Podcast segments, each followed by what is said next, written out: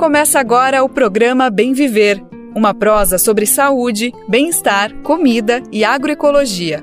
Produção Rádio Brasil de Fato.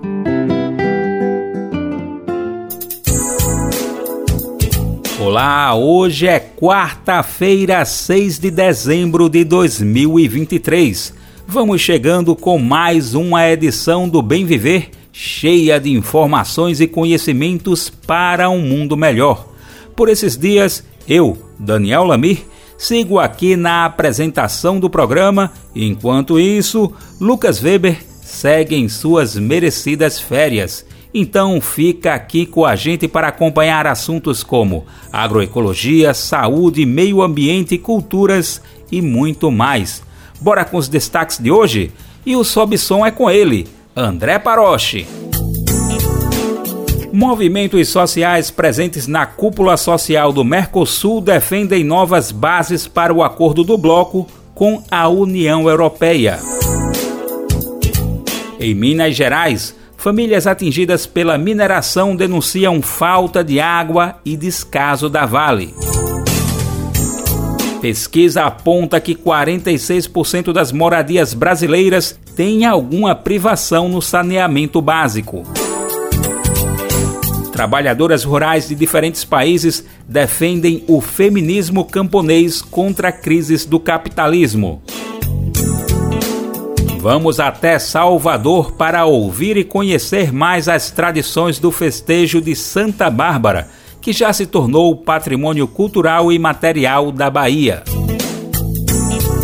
O Bem Viver é o seu programa, o nosso programa diário do Brasil de Fato e nem precisa conferir no calendário, viu?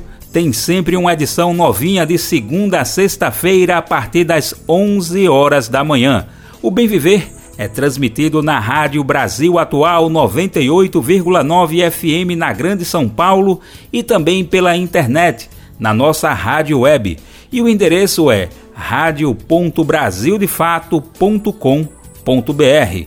E se não der tempo de acompanhar às 11 da manhã, não tem problema não você vai poder ouvir com calma no seu tempo em outro horário. É que estamos nas principais plataformas de podcast e no site do Brasil de Fato na aba Rádio. Tudo isso sem contar com a importante parceria das rádios em muitos pedacinhos do nosso país. A lista dessas emissoras está disponível em nosso site Olha, já são mais de 100 emissoras fazendo a retransmissão. E se você representa uma dessas rádios e quiser entrar nessa rede, saiba, você já está convidado ou convidada. Basta se cadastrar acessando o radio.brasildefato.com.br. Chegando lá, você clica em Como ser uma rádio parceira. Iniciamos a edição de hoje falando da cúpula social do Mercosul. Durante o evento, os movimentos sociais pontuaram a necessidade de novas bases para o acordo do Mercosul com a União Europeia. O pedido dos movimentos sociais é para que haja prioridade para as agendas da sustentabilidade e da solidariedade entre as nações tudo isso frente aos novos desafios socioeconômicos e ambientais vividos no mundo. Vamos ouvir mais detalhes na reportagem de Fabiana Sampaio, da Rádio Agência Nacional. Representantes de movimentos sociais defendem que o acordo do Mercosul com a União Europeia precisa ser refeito a partir de novas bases que acompanhem as mudanças que o mundo vivenciou, com prioridade para os temas da solidariedade entre os povos e sustentabilidade. Durante a cúpula social do Mercosul, Ademar Mineiro, da Rede Brasileira de Integração dos Povos, lembrou que o acordo começou a ser desenhado há mais de 20 anos e teve seu processo inicial fechado em 2019 com o Mercosul ultraliberal durante os governos dos presidentes Jair Bolsonaro no Brasil e Maurício Macri na Argentina. Então, por que, que a gente vai insistir num acordo que reforça a característica primária exportadora das economias do Mercosul, a característica extrativista, e não tentar buscar um outro modelo de integração que seja baseado na sustentabilidade, na solidariedade entre os povos. Se a gente quer pensar em integração, o acordo com a União Europeia ele inviabiliza, de certa maneira, isso. E ele reforça o que os países têm de mais conservadores e mais atrasados, são a hegemonia dos produtores da agricultura, dos produtores da mineração, com todos os seus efeitos ambientais. Rayara Pires, do Via Campesina, Movimento pela Soberania Popular na Mineração, cobrou participação social nas discussões de negociações internacionais com a União dos Saberes Populares e Acadêmicos. Ela também defendeu que o acordo precisa ser reiniciado. Um ano é insuficiente para é, tratar e rever aquele texto inicial apresentado pelos desgovernos anteriores. Até que ponto colocar o Brasil e os demais países aqui do Mercosul como meros pedintes de alterações, a reabertura ou o próprio fechamento seria muito mais estratégico, dado a uma é, divergência ali, uma certa desigualdade na relação de forças. Flávio Chu, secretário executivo adjunto da Secretaria-Geral da Presidência, explicou que as negociações internacionais têm regras específicas de acesso e sigilo, mas que há um compromisso do governo brasileiro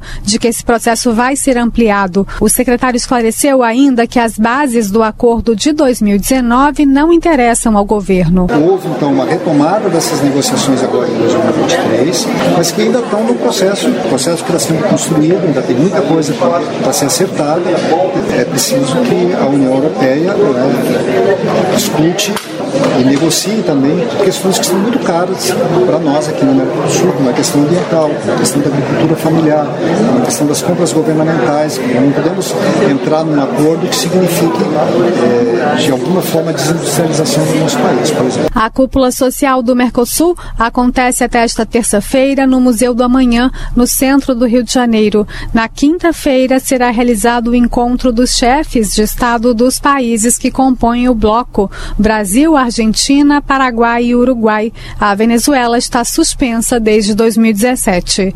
Da Rádio Nacional no Rio de Janeiro, Fabiana Sampaio. E seguimos por aqui pelo Bem Viver, de olho nas atualizações da cúpula social do Mercosul.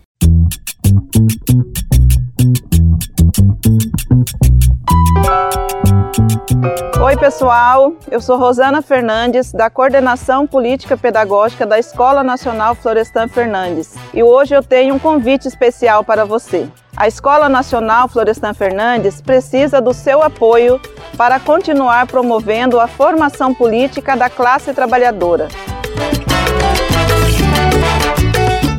Desde 2005, mais de 40 mil pessoas do Brasil e do mundo já passaram pela Escola Nacional que continua existindo por meio da solidariedade dos movimentos populares e associados que contribuem com esse projeto.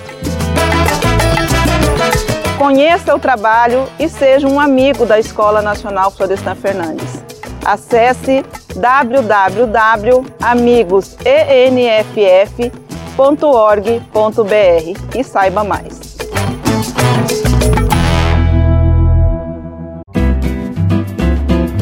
Programa Bem Viver, sua edição diária sobre saúde, bem-estar, comida e agroecologia. Em Minas Gerais, na cidade de Pompéu, famílias atingidas pelo rompimento da barragem de Brumadinho denunciam um descaso da Vale. Nos relatos, os moradores afirmam que estão, por exemplo, sem água quem traz mais detalhes é a jornalista Ana Carolina Vasconcelos, com locução de Denise Salomão. Fazendinhas Baú, que fica no município mineiro de Pompéu, foi uma das várias comunidades atingidas pelo rompimento da barragem da Vale em Brumadinho. Passados quase cinco anos do crime socioambiental na bacia do rio Paraopeba, os 600 moradores do território reclamam de falta de água limpa e descaso da mineradora. Nas palavras de Cristina Aparecida Moreira Pereira, uma das atingidas da comunidade, o local era um paraíso e se transformou em um deserto. Ela deu depoimento ao Brasil de Fato Minas Gerais, relatando que após a passagem da lama, não pôde mais produzir alimentos como fazia antes. Antes do rompimento, Cristina passava os fins de semana com a família em Fazendinhas Baú. Mas hoje, segundo ela, as boas memórias ficaram apenas nas lembranças. A atingida relata que o que a Vale deixou no território foi um rastro de destruição ao contaminar o rio, uma fonte de renda e lazer para a comunidade. Ela relata que entre as consequências estão a perda de atividade de pesca na região e dificuldade para ter acesso à água potável. Cristina afirma que restou apenas comprar alguns alimentos em supermercados, desconfiada da procedência. As casas no local são abastecidas por meio de um sistema de captação de poços artesianos e bombeamento administrado por uma empresa local. Desde o rompimento da barragem, os moradores desconfiam da qualidade da água que recebem. José Maria de Paula foi morar em Fazendinhas Baú em busca de qualidade de vida. Com 65 anos de idade, ele que já foi mecânico industrial e atualmente é pedreiro, conta que o sonho da tranquilidade está cada vez mais distante. Nas palavras dele, a Vale acabou com tudo.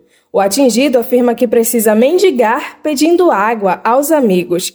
Recentemente, José relata que recebeu a visita de um trabalhador da mineradora e foi informado que a água era segura para consumo, mas continuou desconfiado. O Instituto Guaicui, assessoria técnica independente que atua na região, lançou no mês passado um documentário sobre a realidade enfrentada pelas famílias da comunidade Fazendinhas Baú. No filme de 17 minutos, moradores contam sobre os impactos causados pelo rompimento da barragem da Vale e como a contaminação do rio modificou seus modos de vida. O link do filme pode ser conferido na versão online desta matéria no site brasildefato.com.br. A reportagem entrou em contato com a Vale para comentar as denúncias, mas a empresa não respondeu até o fechamento da matéria. O espaço segue aberto para manifestações e possíveis atualizações serão feitas em brasildefato.com.br. De Belém, da Rádio Brasil de Fato, com reportagem de Ana Carolina Vasconcelos. Locução: Denise Salomão. Infelizmente, muitas famílias nessa e em outras regiões ainda vivem essa realidade difícil após o rompimento da barragem de Brumadinho. Como ouvimos na reportagem, a Vale foi procurada para responder sobre os fatos, mas até o momento não obtivemos resposta. Um estudo revela que o Brasil ainda tem desafios quando se fala em tratamento de esgoto e superação da privação de saneamento básico. Os dados são de pesquisa realizada pelo Instituto Trata Brasil Vamos conferir agora uma reportagem com mais informações e a contextualização desses dados. A locução é de Rodrigo Gomes. No Brasil, 22 milhões de moradias não possuem coleta de esgoto e 1 milhão não possui banheiro. Esses dados estão no levantamento divulgado pelo Instituto Trata Brasil, com o título A Vida Sem Saneamento para quem falta e onde mora essa população. Segundo André Machado, coordenador de Relações Institucionais do Trata Brasil, 46% das moradias sofrem com algum tipo de privação relacionada ao saneamento. O percentual representa quase 34 milhões de moradias. A gente pode dizer que a população que convive com algum tipo de privação, ela mora nas regiões norte e nordeste. Essas pessoas, elas em grande parte são pessoas jovens, tá, com até 20 anos. Então são famílias com muitas crianças e os pais são pessoas de baixa idade. Essa família ela tem um pouco a cara mestiça do Brasil, né? Então ela se autodeclara preta ou parda. São pessoas simples, sem muita instrução formal, né? Então às vezes nem acabaram de cumprir o ensino fundamental. É uma população então pobre, ela ganha menos de R$ 2.400 por mês, às vezes até bem menos que isso, né?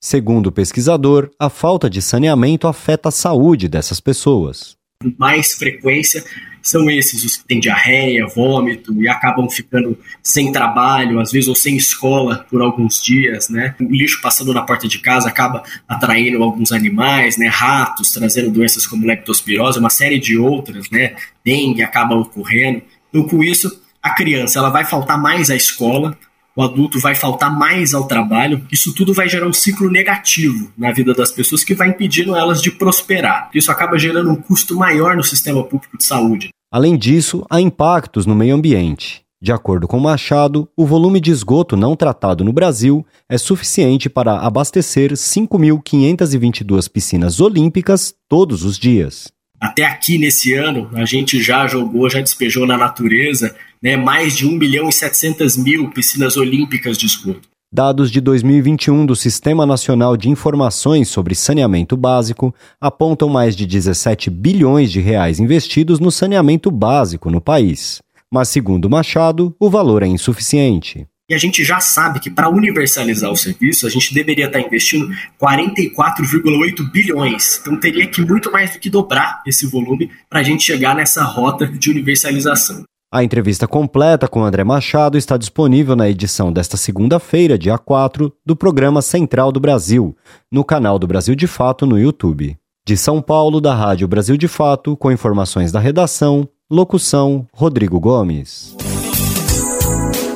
Movimentos da Via Campesina realizaram uma conferência de mulheres. As trabalhadoras rurais de diferentes nacionalidades defendem o feminismo camponês contra as crises do capitalismo. Quem traz mais informações para a gente é o repórter Lucas Stanislau, com locução de Talita Pires. Centenas de trabalhadoras rurais se reuniram em Bogotá, capital da Colômbia, para realizar a sexta edição da Assembleia Internacional de Mulheres da Via Campesina. A plataforma foi criada em 1993 e reúne as principais organizações de luta no campo. As atividades foram realizadas no último sábado, dia 2. Nos últimos anos, as mulheres no campo sentiram o aumento da violência baseada em gênero. Isso em um contexto global marcado pelos efeitos da pandemia da Covid-19 e pelo aumento dos conflitos armados.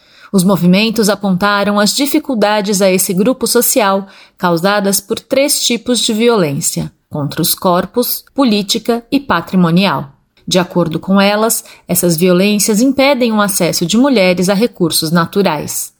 Segundo dados da ONU, cerca de 7 em cada 10 mulheres passaram por casos de violência doméstica durante a pandemia de Covid-19. Ouvida pelo Brasil de Fato, a professora canadense Nettie Wiebe diz que a mulher camponesa sofre de maneira mais acentuada com esse e outros tipos de agressões. Nas palavras dela, a forma como a terra tradicionalmente foi possuída é muito patriarcal. Então, de acordo com o IB, as mulheres que participam da maioria da produção nas áreas rurais enfrentam a violência da falta de recursos. A professora destacou que, enquanto elas estão ocupadas em cultivar a terra e alimentar as famílias, também enfrentam muita violência de gênero. Francisca Rodrigues, presidenta da Associação Nacional de Mulheres Rurais e Indígenas do Chile, também denuncia o patriarcado.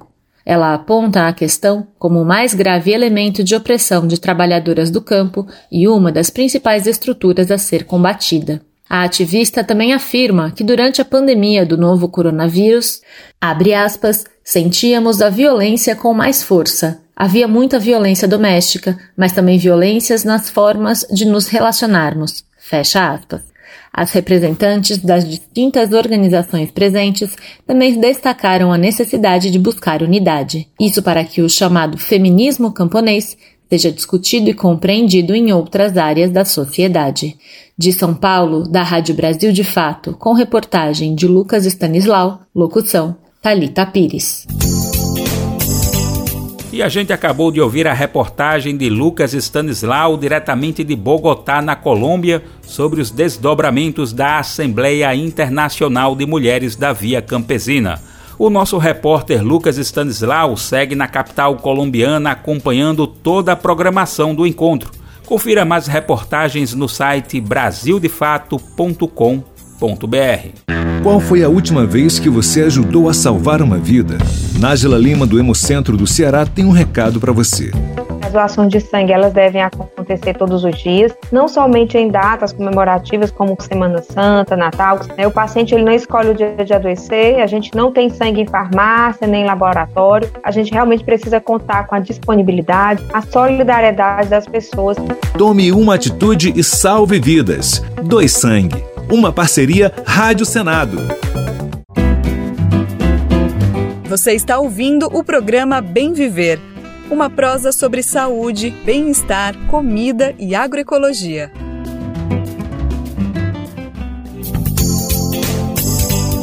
O assunto agora é o crime ambiental cometido pela empresa mineradora Braskem, em Maceió, capital do estado de Alagoas. Os pescadores e marisqueiros da Lagoa Mundaú, que se encontra parcialmente interditada para navegação, solicitam auxílio ou seguro defeso a Braskem. Quem atualiza a gente é o jornalista Gésio Passos da Rádio Nacional. Parte dos peixes e mariscos, sempre presente no prato dos moradores de Maceió, tendem a desaparecer. Tainha, bagre, mandim, camurim, mororó, sururu, massunim, siri e caranguejo, que habitam a Lagoa Mundaú, na capital alagoana, correm risco de não serem mais pescados. Na última sexta, a Capitania dos Portos, órgão da Marinha, proibiu o tráfego de embarcações em grande parte da Lagoa Mundaú devido devido aos riscos de desabamento da mina 18 de exploração de salgema pela Braskem. Desde o começo da crise com o afundamento das minas, iniciado em 2018, é a primeira vez que as atividades de pesca são proibidas. A situação trouxe desespero para ao menos 500 pescadores da região, que já vinham sofrendo com o assoreamento da lagoa e a poluição. Mauro Santos, presidente da colônia de pescadores da Zona 4, que circula a área isolada pela exploração da Braskem, fala que a produção do pescado mercado vem diminuindo nos últimos 10 anos. Por isso, a demanda emergencial dos pescadores é que se pague um auxílio ou seguro defeso que permita a sobrevivência. A gente precisa pagar água, precisa pagar luz, enquanto se resolve esse, né, esse problema da mina, né, a gente está impossibilitado de trabalhar. O pescador está em casa, sem poder pescar, os que ainda vai pescar, vai pescar em outro município que é, é Marechal Deodoro. Tem alguns que ainda estão tá indo para Marechal Deodoro, mas aqui no Complexo Lago Mar, aí não estão indo até por causa do risco. A pescadora e marisqueira Andresa Santos afirma que a situação da pesca piorou nos últimos anos. Ela diz que com a proibição da pesca na lagoa, está indo para locais mais distantes para trabalhar. Mas a gente tem que sair para se deslocar para outro local, que a gente depende disso. Então a gente deixa nossos filhos, a gente deixa nossos netos em casa. Então a gente não sabe. A gente sabe que vai, mas a gente não sabe se volta, a gente não sabe se como é que vai chegar em casa, como é que vai estar os nossos parentes, principalmente quem mora aqui nessa região ribeirinha. Andresa afirma que o colapso das minas da Braskem afeta não só pescadores, mas todos os moradores do entorno da lagoa. Mauro Santos diz que a maioria dos pescadores vive ao redor da lagoa Mundaú e, por medo, pede a relocação dos flechais, comunidade no bairro de Bebedouro. No final da semana, a Prefeitura de Maceió começou a entrega de cestas básicas que, para os pescadores, ainda é insuficiente. A Prefeitura se reuniu nesta segunda com o Ministério da Pesca para solicitar o seguro defeso para os pescadores atingidos pela ação da Braskem. Em nota, a Braskem informou que está em construção um centro de apoio aos pescadores e pier, tendo sido seus projetos discutidos com representantes da colônia de pescadores E4 e a Federação dos Pescadores. A empresa também reconhece a condição de isolamento social dos moradores das comunidades dos flechais. A Braskem ainda afirma que o diagnóstico ambiental independente e demais estudos realizados demonstram que não há impacto na qualidade da água ou restrição da atividade pesqueira decorrente das atividades da empresa. Nesta segunda-feira, o Ministério Público Federal e de Alagoas e a Defensoria Pública da União expediram uma recomendação para que a Braskem, em cinco dias, garanta auxílio financeiro para pescadores e marisqueiros atingidos pela interdição da Lagoa Mundaú. Da Rádio Nacional em Maceió, Gésio Passos. É realmente uma situação bastante preocupante, como acabamos de ouvir na reportagem de Gésio Passos. Vamos seguir acompanhando e trazendo as últimas notícias dessa situação na capital alagoana. Na última segunda-feira, dia 4, o Brasil ganhou o Antiprêmio Fóssil do Dia na COP28 por entrar na OPEP+, Organização dos Países Produtores de Petróleo Plus. A premiação, na verdade, se trata de uma crítica quem explica pra gente é a repórter Daniela Longuinho, da Rádio Agência Nacional. A rede de organizações não governamentais ambientalistas Climate Action Network concedeu ao Brasil nesta segunda-feira o antiprêmio Fóssil do Dia durante a COP28, a Conferência das Nações Unidas para Mudanças Climáticas que ocorre em Dubai, nos Emirados Árabes. O prêmio é uma crítica à decisão do Brasil de participar participar da Organização dos Países Produtores de Petróleo Plus. Criada em 1960, a OPEP tem 13 membros, entre eles Arábia Saudita, Venezuela e Angola. Já a OPEP Plus reúne outros 10 países aliados dos membros permanentes, entre eles Rússia, México, Malásia e Sudão. Segundo a organização, que reúne 1.900 entidades de 130 países, o Brasil parece ter confundido a produção de petróleo com a liderança climática, o que pode minar os esforços dos negociadores brasileiros em Dubai, que estão tentando romper velhos impasses e agir com senso de urgência. Nesse domingo, o presidente Luiz Inácio Lula da Silva justificou a entrada do Brasil como observador do grupo dos países produtores de petróleo como uma forma de influenciar a transição energética. É verdade que nós precisamos diminuir o combustível fóssil, mas é verdade que nós precisamos criar alternativa. E a nossa participação na OPEP Plus é para a gente discutir com a OPEP a necessidade dos países que têm petróleo e que são ricos começar a investir um pouco do seu dinheiro para ajudar os países pobres do continente africano, da América Latina, da Ásia. Ele pode financiar o etanol, pode financiar o biodiesel, pode financiar a eólica, pode financiar solar, pode financiar, sabe, hidrogênio verde. O prêmio fóssil do dia é entregue durante a COP28 para países que, na avaliação da Climate Action Network, adotaram alguma medida contrária ao meio ambiente. A África do Sul também ganhou o prêmio nesta segunda-feira por decidir expandir operações de mineração de carvão. No domingo, os Estados Unidos receberam o antiprêmio por terem doado apenas 17 milhões e meio de dólares para o Fundo de Perdas e Danos das Mudanças Climáticas, mesmo sendo um dos maiores emissores de gases do efeito estufa. Com informações da Agência Brasil, da Rádio Nacional em Brasília, Daniela Longuinho.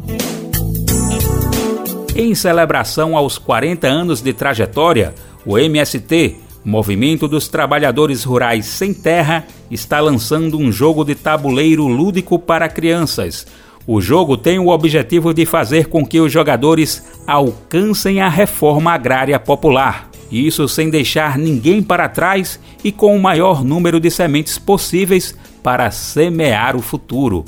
Com o auxílio de um dado, as rodadas vão seguindo os rumos do tabuleiro e as ilustrações coloridas do jogo ajudam os pequenos e pequenas a compreender a história do MST. O movimento teve início com a União de Camponeses Sem Terra na década de 80 no Rio Grande do Sul. O jogo será lançado no próximo dia 15 de dezembro e já está disponível para pré-venda no site da Expressão Popular. Quer saber qual é? O endereço é expressãopopular.com.br.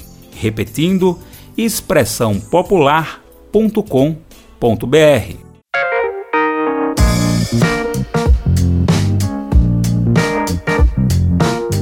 Oi, pessoal. Eu sou Rosana Fernandes, da Coordenação Política Pedagógica da Escola Nacional Florestan Fernandes. E hoje eu tenho um convite especial para você. A Escola Nacional Florestan Fernandes precisa do seu apoio para continuar promovendo a formação política da classe trabalhadora. Desde 2005, mais de 40 mil pessoas do Brasil e do mundo já passaram pela Escola Nacional que continua existindo por meio da solidariedade dos movimentos populares e associados que contribuem com esse projeto. Conheça o trabalho e seja um amigo da Escola Nacional Florestan Fernandes. Acesse www.amigosenff.org.br e saiba mais.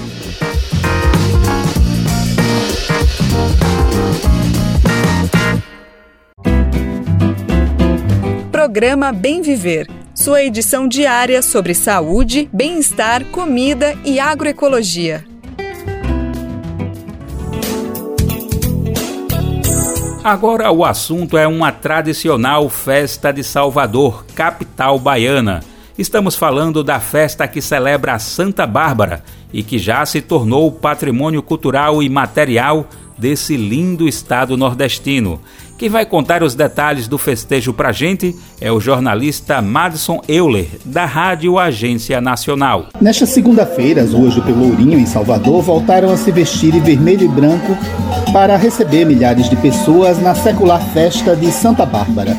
A celebração ecumênica, coordenada pela Irmandade do Rosário dos Homens Pretos, celebra a Santa Católica, padroeira dos bombeiros e dos mercados, e reverencia a orixá Iansã. As cores vermelho e branco estão associadas a essas duas figuras sagradas para as tradições católica e de matriz africana. A programação começou cedo, por volta das seis da manhã, com a alvorada e repique dos sinos na igreja de Nossa Senhora do Rosário dos Pretos, seguida da missa campal e procissão com sete andores de santos católicos pelas ruas do Centro Histórico de Salvador. No fim da manhã, teve início o cortejo cultural com o afoxé Filhos de Corim e Fã. Ao longo do dia, as celebrações a Santa Bárbara continuam no palco principal, montado no Largo do Pelourinho, com a cantora Mariene de Castro, seguida do grupo Partido Popular, com participação de Jorginho Comancheiro, e encerrando a noite com o grupo Negros de Fé. Em paralelo, o público já confere apresentações e shows musicais gratuitos nos largos Teresa Batista, Quincas Berro d'Água e Pedro Arcanjo. O doutor em estudos africanos, Fábio Lima, entende a celebração como uma festa que vai além do território religioso e espiritual, mas também político. Mas o próprio povo da Bahia, o povo negro da periferia dos terreiros, fez com que essa festa ganhasse uma magnitude e é, de uma forma transcendental, porque ultrapassa o limite da igreja, ultrapassa o limite dos terreiros e é um espaço de demarcação né, política, da preservação da dignidade. Então, esse encontro, esse diálogo de Ançã e Santa Bárbara é, é maravilhoso porque aponta para a necessidade e a urgência de construirmos uma, uma sociedade em que arriamos as bandeiras no chão em nome de uma coisa só, que é a igualdade. A festa de Santa Bárbara abre o calendário de festas populares da Bahia e acontece há 382 anos. Desde 2008, o festejo é considerado patrimônio cultural e material da Bahia. Da Rádio Nacional em São Luís, Madison Euler.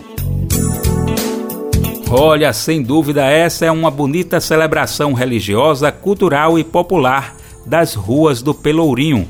E para aproveitar a energia calorosa da Bahia, vamos de momento musical aqui no programa Bem Viver. Você ouve agora Banho de Folhas, música da cantora e compositora Lued Luna.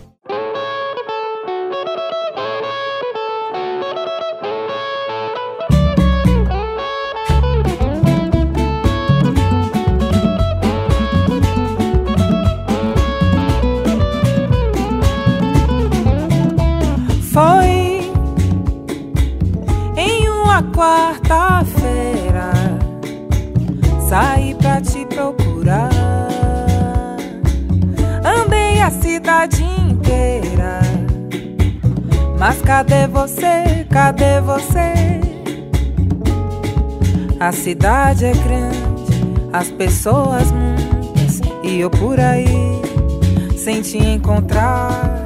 Vou pedir a Oxalá, Oxalá quem guia, Oxalá quem te mandou. Tanta volta pra nenhuma resposta. Tanta volta pra nenhuma resposta. Tanta volta pra nenhuma resposta. Tanta volta pra nenhuma resposta. Tanta volta pra nenhuma resposta. Tanta volta pra nenhuma resposta. Tanta volta pra nenhuma resposta. Nenhuma resposta. mais um punhado de folhas sagradas pra me curar, pra me afastar de todo mal. Para raio, bete branca, aça peixe, abre caminho, patchouli. Para raio, bete branca, aça peixe, abre caminho, patchouli. Foi em uma quarta-feira saí pra te procurar. Andei a cidade inteira, mas cadê você? Cadê você? A cidade é grande, as pessoas muitas, e eu por aí sem te encontrar. Vou pedir a Oxalá, Oxalá quem guia é babá. Oxalá quem te mandou. Tanta volta pra nenhuma resposta. Tanta volta pra nenhuma resposta. Tanta volta pra nenhuma resposta. Tanta volta pra nenhuma resposta. Tanta volta pra nenhuma resposta. Tanta volta pra nenhuma resposta. Tanta volta pra nenhuma resposta. Nenhuma resposta. Mais um punhado de folhas sagradas pra me curar, pra me afastar de todo mal. Para raio, bete branca, aça peixe, abre caminho, patchouli. Para raio, bete branca, aça peixe, abre caminho, patchouli. Para raio, para raio, para afastar o mal.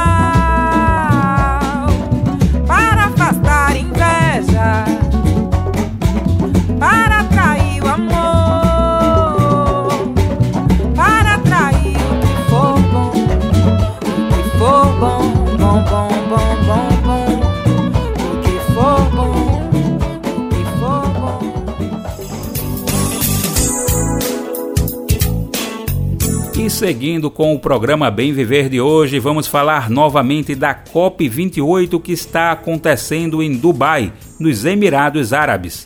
Ativistas da rede Vozes Negras pelo Clima protestaram contra a Vale durante um painel.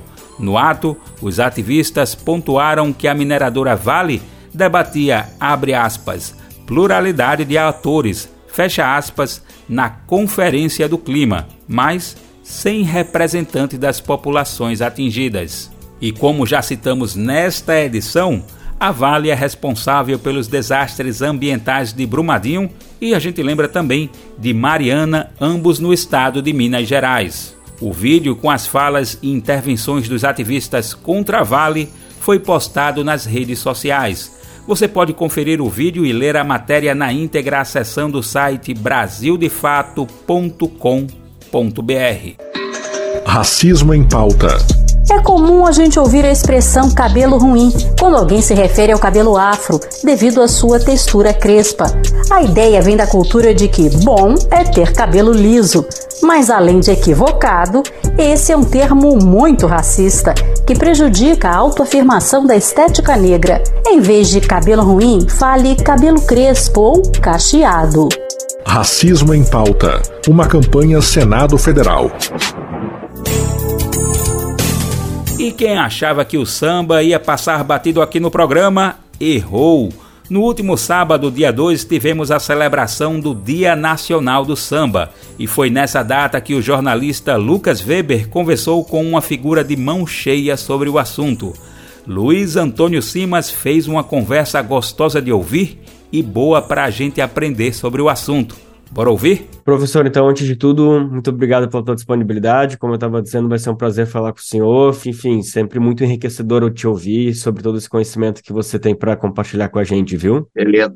Eu Professor... agradeço o convite. Vamos lá. Professor, para conversar a nossa conversa, eu queria falar justamente sobre essa exposição, sobre essa mostra que está passando agora por São Paulo, que é Pequenas Áfricas, o Rio que o Sama inventou. É, traz um retrato né, do que era a sociedade brasileira, em especial Rio de Janeiro, durante o início do século XX, a gente está falando de 1910 10, 20, 30 até 40, né? É uma mostra que mostra como o samba moldou a sociedade brasileira, aquele Brasil, aquele Rio de Janeiro, e ao mesmo tempo como o Estado brasileiro não reconheceu, teve muita dificuldade, fez de tudo para não reconhecer todo esse movimento que estava insurgente nesse período.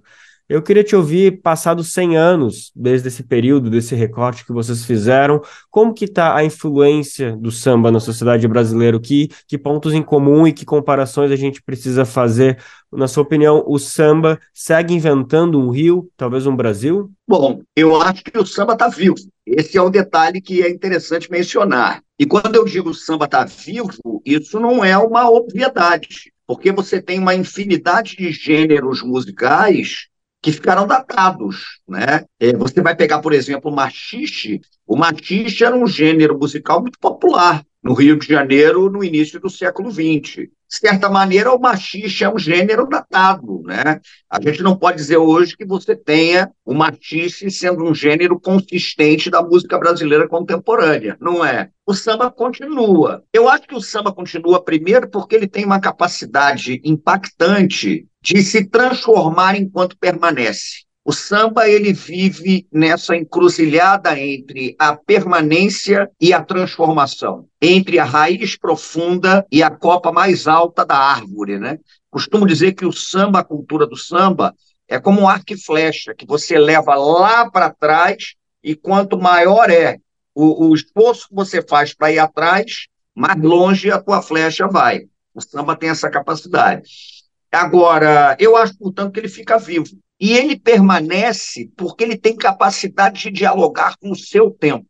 O samba a rigor, ele é muito mais, e a nossa exposição tenta mostrar isso, do que um gênero musical ou uma coreografia, uma dança. O samba é um sistema de organização do mundo. Dentro do samba, você tem práticas que incluem a maneira como você festeja, a maneira como você lamenta, a maneira como você se veste, aquilo que você come, a forma como você bebe, a maneira como você ama, como você odeia, a maneira como você lida com a espiritualidade, a maneira como você projeta futuro. O samba tem tudo isso. O samba, a rigor, é um organizador da vida de comunidades no Brasil. Né? É, e, sobretudo, o samba é oriundo de uma experiência histórica que, a priori, é uma tragédia, porque ele é oriundo dos séculos de escravização que nós temos, e ele é oriundo também de um racismo que se manifesta muito além do fim da escravidão.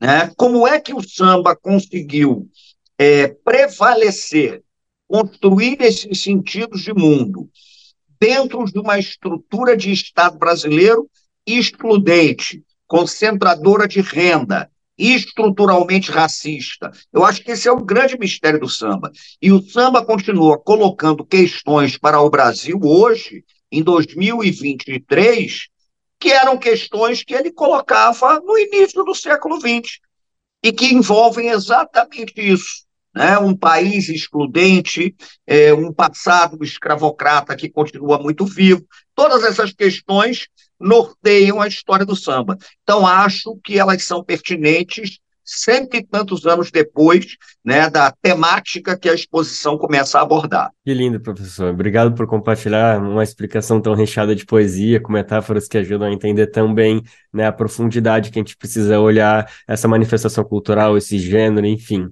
Eu tive o prazer de conversar antes com a Inaê, né, que também é um Inaê Lopes dos Santos, que também é uma das curadoras. Sim. E ela falou muito sobre como o samba, nesse período, foi uma ruptura, como ele foi um desafio, né? Como a sociedade brasileira, o Estado brasileiro estava olhando para a Semana de Arte Moderna em São Paulo, como o espírito de modernidade, enquanto o samba caminhava à margem aí, sendo colocado, enfim, é, não, não, de, não devido no, no, seu devido lugar. Tanto que teve a, a turnê dos Oito Batutas no mesmo período e, e não foi posto como isso sim algo moderno, e sim como algo arcaico. Então, uma, um movimento de ruptura total. Eu trouxe essa primeira pergunta para te ouvir se você acredita que 100 anos depois, embora o samba segue vivo e se transformando, fazendo todo essa, esse processo, essa transformação de resgate ao mesmo tempo, projeção ao mesmo tempo, mas se você enxerga, por exemplo, no funk como uma como local desse de desafio ao que o Estado brasileiro, que a sociedade brasileira quer entender como moderno, e aí chega um funk e faz essa ruptura como o samba fazia 100 anos atrás. É possível fazer esse tipo de comparação? A senhora acha pertinente ou é importante olhar cada manifestação no seu devido lugar e não é exatamente essa comparação? Eu acho que pode ser feita com extremíssimo cuidado. É, primeiro que em relação à própria Semana de Arte Moderna, eu acho que essa é uma construção a posteriori. Se a gente estuda a história da Semana de Arte Moderna na década de 20, ela não teve lá essa repercussão toda. A construção de uma narrativa que coloca a Semana de Arte Moderna como um marco fundador é posterior. A gente sabe disso. É muito difícil a gente imaginar que as coisas tenham a repercussão no momento mesmo em que elas estão acontecendo. E quanto ao samba, rapaz, eu acho ele mais complexo do que uma simples cultura de resistência. O samba é uma cultura de resistência também, mas o samba é complexo demais, porque dentro do samba você tem instâncias de negociação, o samba negocia o tempo todo. O samba não bate de frente com o poder instituído o tempo todo. Ele bate de frente, mas ele também negocia. Né? O samba avança mas o samba também tem a capacidade e o jogo de cintura é, de negociar. O tempo todo acontece isso. Até porque nós temos uma visão de resistência que é muito viciada na ideia do conflito. Muitas vezes, negociar é uma maneira de você resistir. Isso é mais complexo do que a gente imagina. Então, muitas vezes, você negocia e, ao negociar, você cria espaços de transgressão. Isso daí é um detalhe pertinente à história das culturas africanas no Brasil. Elas fazem um jogo muito sofisticado, que é um jogo que busca legitimação a partir de instâncias diversas. Então, tem a instância da negociação, tem a instância do conflito, tem a instância da capitulação. A história do samba é muito complexa, ela é feita de tudo isso. Quando você fala do funk, a minha resposta é não sei, sabe por quê? Eu tenho uma prudência do tempo. Eu não sei o que vai acontecer com o funk daqui a 100 anos. Né? Óbvio que a gente pode fazer uma ligação evidente entre o funk e o samba, que é uma ligação, inclusive, política, e que envolve a maneira como as culturas não brancas elas são vistas ao longo da história do Brasil. Essas culturas não brancas muitas vezes são vistas como bárbaras ou com muito boa vontade como folclóricas ou pitorescas mas reconhecê-las em suas questões mais profundas é muito complexo. Então, eu vejo uma ponte entre o funk e o samba, que é uma ponte vinculada a uma tradição de longa duração de desqualificação é, simbólica, inclusive, das manifestações não brancas da cultura brasileira. Isso, para mim, é muito evidente. Agora, você tem complexidades que só o tempo vai dar essa resposta. Né? Como é que isso vai acontecer? O samba acabou negociando com a indústria fonográfica, o funk negocia com a indústria fonográfica também, tem tudo isso. Agora, são circunstâncias históricas distintas. A gente está falando do samba na Primeira República, com a elaboração da Lei de Vadiagem de 1890, né? O funk é uma cultura contemporânea que começa a explodir com mais intensidade no pós-ditadura militar. Então, eu acho comparações pertinentes mas eu tenho certo receio que essas comparações elas percam a dimensão de temporalidades que, ainda que preservem características comuns, apresentam também distinções. Então, a gente tem que ter um certo cuidado com isso. Mas eu vejo uma ligação evidente entre o samba e o funk, que é vinculada a um processo de longa duração histórica, é, marcada pela desqualificação de manifestações simbólicas, manifestações culturais não brancas no Brasil, o que evidentemente é fruto da estrutura racista da nossa formação. Ótimo, professor. Obrigado por ter feito esse esforço para, enfim, tentar ajudar em fazer esses pontos de conexão, por mais que precisam de todos esses cuidados, é bom conseguir ouvir à luz da atualidade as coisas que se conectam. É, porque senão você tira a complexidade do próprio funk, considerando que o funk reproduz o que o samba foi, não sei o quê. Tem pontos de convergência, mas tem especificidades conjunturais que são evidentemente distintas. Ótimo. Professor, se o senhor me permite, eu vou insistir um pouquinho nessas questões de cultura popular, de outras manifestações que não são exatamente o samba aqui, é, porque o senhor falou um pouquinho sobre, sobre esses termos e eu queria trazer essa questão, que a gente é, tem muitos ritmos, muitas expressões como forró, carimbó, maracatu, frevo, que acabam sendo colocados numa caixinha de cultura popular. E essa caixinha de cultura popular, apesar de ser uma expressão valiosíssima, algo que a gente precisa resgatar, fortificar, me parece que a opinião pública, quando a gente enxerga, parece que manifestação é, é, popular é algo e gênero musical é outro, né? Parece que né, assume um outro papel. E aí eu te pergunto se o que está errado nessa história? A nossa concepção sobre cultura popular, que tenta colocar não necessariamente como inferior, mas algo ainda em desenvolvimento, em que não está alcançando esse status de gênero, ou na verdade o que a gente precisa entender é que tudo isso aí que eu citei, muito mais, entre carimbó, maracatu, frevo e por aí vai, o próprio machixe, na verdade também são gêneros musicais e tem a, o lado da manifestação popular, mas a gente também precisa entender que são uh, gêneros que disputam espaço, não necessariamente disputa no sentido negativo, mas estão junto aí com é, rock and roll e outros tantos aí legitimados mundo afora. Mas eu acho que a expressão que empobrece é exatamente gênero musical. Eu acho o gênero musical uma expressão empobrecedora. Cultura popular eu não acho, não. Porque o gênero musical restringe muito a um determinado campo, que é o campo da musicalidade, o que é um fenômeno que inclui a musicalidade, mas vai muito além dela. Então, se você me pergunta se o samba é um gênero musical, eu diria o seguinte também, mas isso talvez seja o que de menos importante no samba. Se você me pergunta se os vários ritmos que formam o forró é, formam um gênero musical, porque o que a gente chama de forró é um guarda-chuva, onde você tem o shot, onde você tem o baião, onde você tem o chachado, onde você tem o rojão, né? enfim, uma variação imensa. Então, a rigor, eu acho que a gente precisa pensar conceitualmente até o que nós entendemos como gênero musical, né? Porque eu acho, eu acho um, uma noção. Se você perguntar, o samba é um gênero musical? Cara, eu acho muito limitado isso. Então, eu sou daqueles que não vou te dizer que acho que o samba tem que ser definido como gênero musical. O samba é o sistema de organização do mundo que parte da musicalidade, que parte da corporeidade para criar sentidos amplos de vida. Samba é isso. E essas outras manifestações que você falou, elas me parecem muito próximas disso também, né? Quem estabelece gênero musical muitas vezes é a indústria cultural. E ela que se vire com esse conceito que ela elaborou. Eu acho que o samba transcende. Então, eu diria que a melhor maneira que eu vejo de definir o samba é exatamente essa, é a, provisoriamente a maneira que eu considero até agora mais satisfatória para mim. É um sistema que organiza modos de vida. Portanto, tem uma amplitude imensa. Parte da musicalidade, parte da musicalidade, porque qualquer manifestação das culturas africanas está vinculada à musicalidade. Aí a gente entraria no campo das filosofias africanas, das cosmologias, cosmogonias. A vida não faz sentido sem a música. A música está presente no cotidiano para rigorosamente tudo.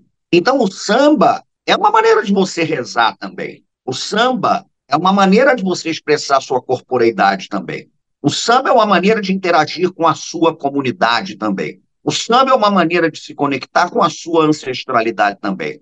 Então, acho que essa questão ela é profundíssima. Ela vai muito além de, da cultura popular, ela vai muito além do gênero musical, e ela teria que ser discutida do ponto de vista mesmo das filosofias, das concepções é, cosmológicas e cosmogônicas do pensamento, mas a gente tem uma mania de achar que quem produz filosofia é só o Ocidente, né? Mas o samba está inserido num escopo mais amplo é, das grandes percepções de mundo montadas pelas civilizações africanas e redefinidas pela experiência da diáspora. Portanto, eu acho que a gente tem que raspar esse fundo do tacho indo além né, desse debate que envolve gênero e cultura popular. É sistema de organização do mundo. Isso é do campo da cosmologia, isso é do campo da filosofia, isso é do campo que eu acho que é de uma profundidade que precisa ser investigada cada vez mais. Samba não é mole, não. Samba é complicado. Com certeza, com certeza. Não, não restam dúvidas sobre isso. Não é exagero falar que samba é uma filosofia de vida, portanto, está mais do que explicado aqui. De morte também. E de morte também. Claro, é a maneira de você lidar com a morte. É mais uma maneira de você lidar com a morte do que com a vida. Aí tem outra encrenca, que está vinculada às concepções da morte no variado e complexo sistema das culturas africanas. É uma maneira de você lidar com isso. Luiz Antônio Simas, só posso agradecer, obrigado pela sua disponibilidade, por esse conhecimento, por estar aberto para falar com a gente. Sempre uma honra, um aprendizado poder te ouvir. Maravilha. Entender quais caminhos a gente precisa seguir trilhando. Então, obrigado mais uma vez e viva o samba. Eu te agradeço. Valeu. Abraço. Show de bola. E a gente escuta agora a Portela na Avenida, Clara Nunes e a velha guarda da Portela.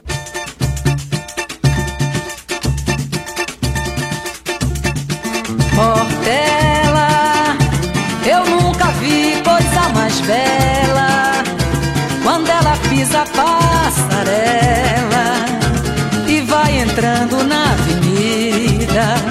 Parece a maravilha de aquarela que surgiu, o manto azul da padroeira do Brasil, Nossa Senhora Aparecida que vai se arrastando e o povo na rua cantando. É feito uma reza, um ritual, é a procissão do samba, abençoando a festa do divino carnaval. Portela é a deusa do samba, o passado revela velha guarda como sentinela. E é por isso que eu ouço essa voz que me chama, Portela. Sobre a tua bandeira esse divino manto, tua águia altaneira, Espírito Santo, no tempo do samba. As pastoras e os pastores vêm chegando da cidade da favela para defender as tuas cores. Como fiéis na Santa Missa da Capela, salve o samba, salve a santa, salve ela. Salve o manto azul e branco da Portela, desfilando triunfal